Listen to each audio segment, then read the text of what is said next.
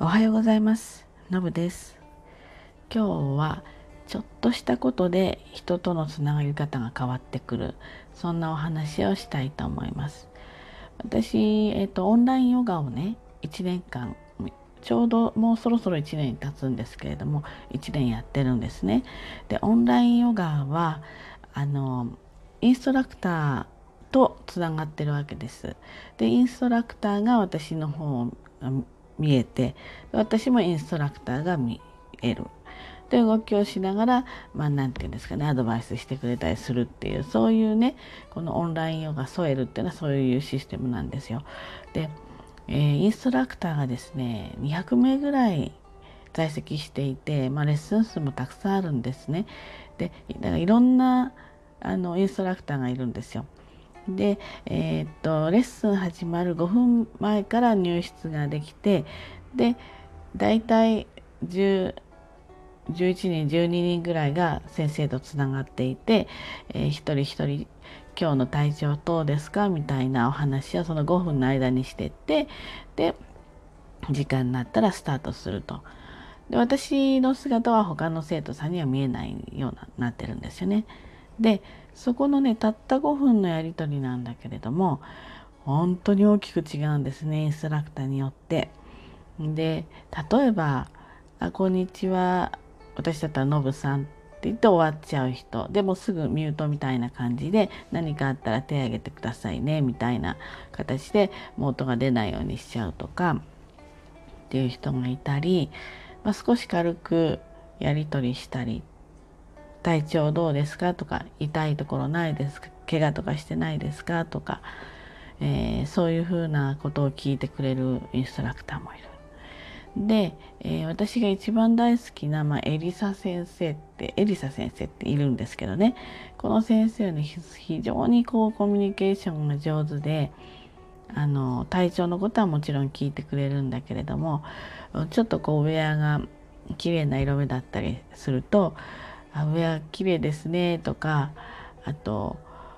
後ろの背景が違うと「あ今日は別のところからですか?」とか私なんか出張が多いので自宅じゃないとすぐもう分かってくれるんですよね。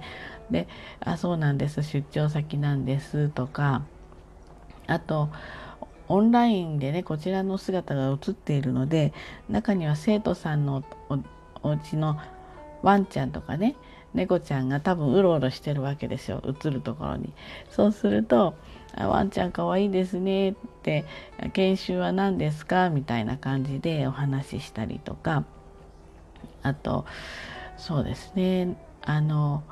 いつもより例えば髪の毛切ったりすると先生分かったりするんですよ。あ髪の毛切られましたとかね。でねあのやっぱり生徒として受ける側としてなんとなくこうすごくやっぱりつながってる感じがあるんです。エリザ先生、まあ、どこに住んでいるかっていうのは全然ねあの画面通してだから関係ないんですけど、まあ、遠いアメリカにいるんですよね。アメリカから教えてくれてるんですね。でまあ中には当然東京の人もいるでしょうし北海道の先生もいたりするんだけどすごくねちょっとそのコミュニケーションのたった5分で自分私と例えば話すとしたら1分も話せないわけですよね、えー、10, 何10人ぐらい入ってくるから。だからそうね30秒ぐらいの時もありますよね。だけどねその自分とのやり取りもそう。で他の生徒さんとのやり取りも聞いててもすごくなんかこう心和む感じでねとてもつながってる感があります。また逆にもう名前だけとか「こんにちは」しか言わない先生だと、うん、正直ちょっとつまんなかったりする、うん、例えばですね YouTube の動画を見てヨガをやっているに近いんですよね。そうなっちゃうと。同じねあの状態なわけです。画面を通して教えてもらうわけだから。一緒なんだけど例えばそのエリサ先生だったら本当にマンツーマンで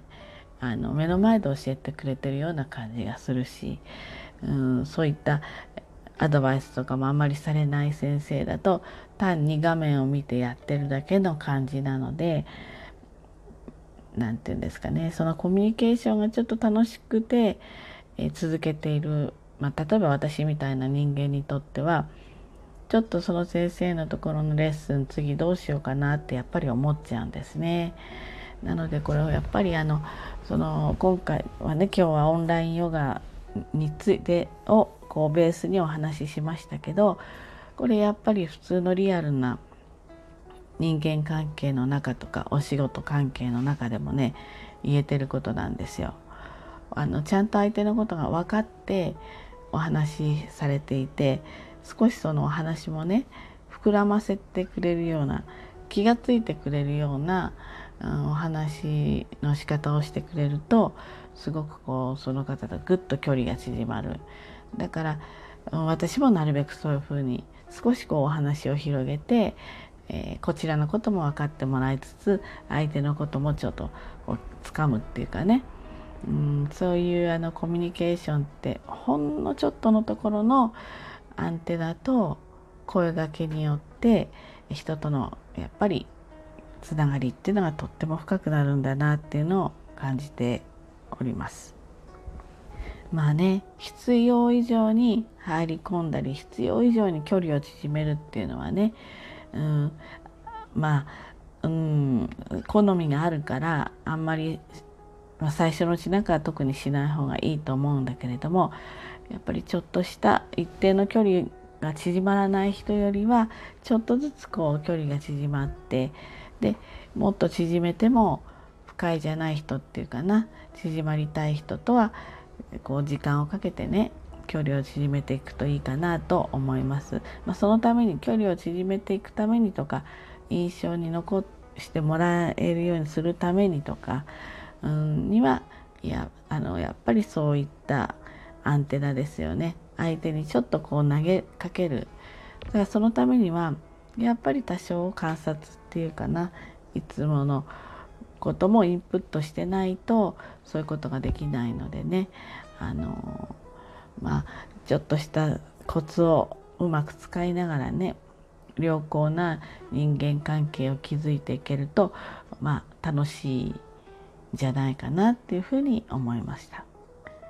ということでね、えー、今日も一日頑張ってまいりましょう。じゃあねバイバイ。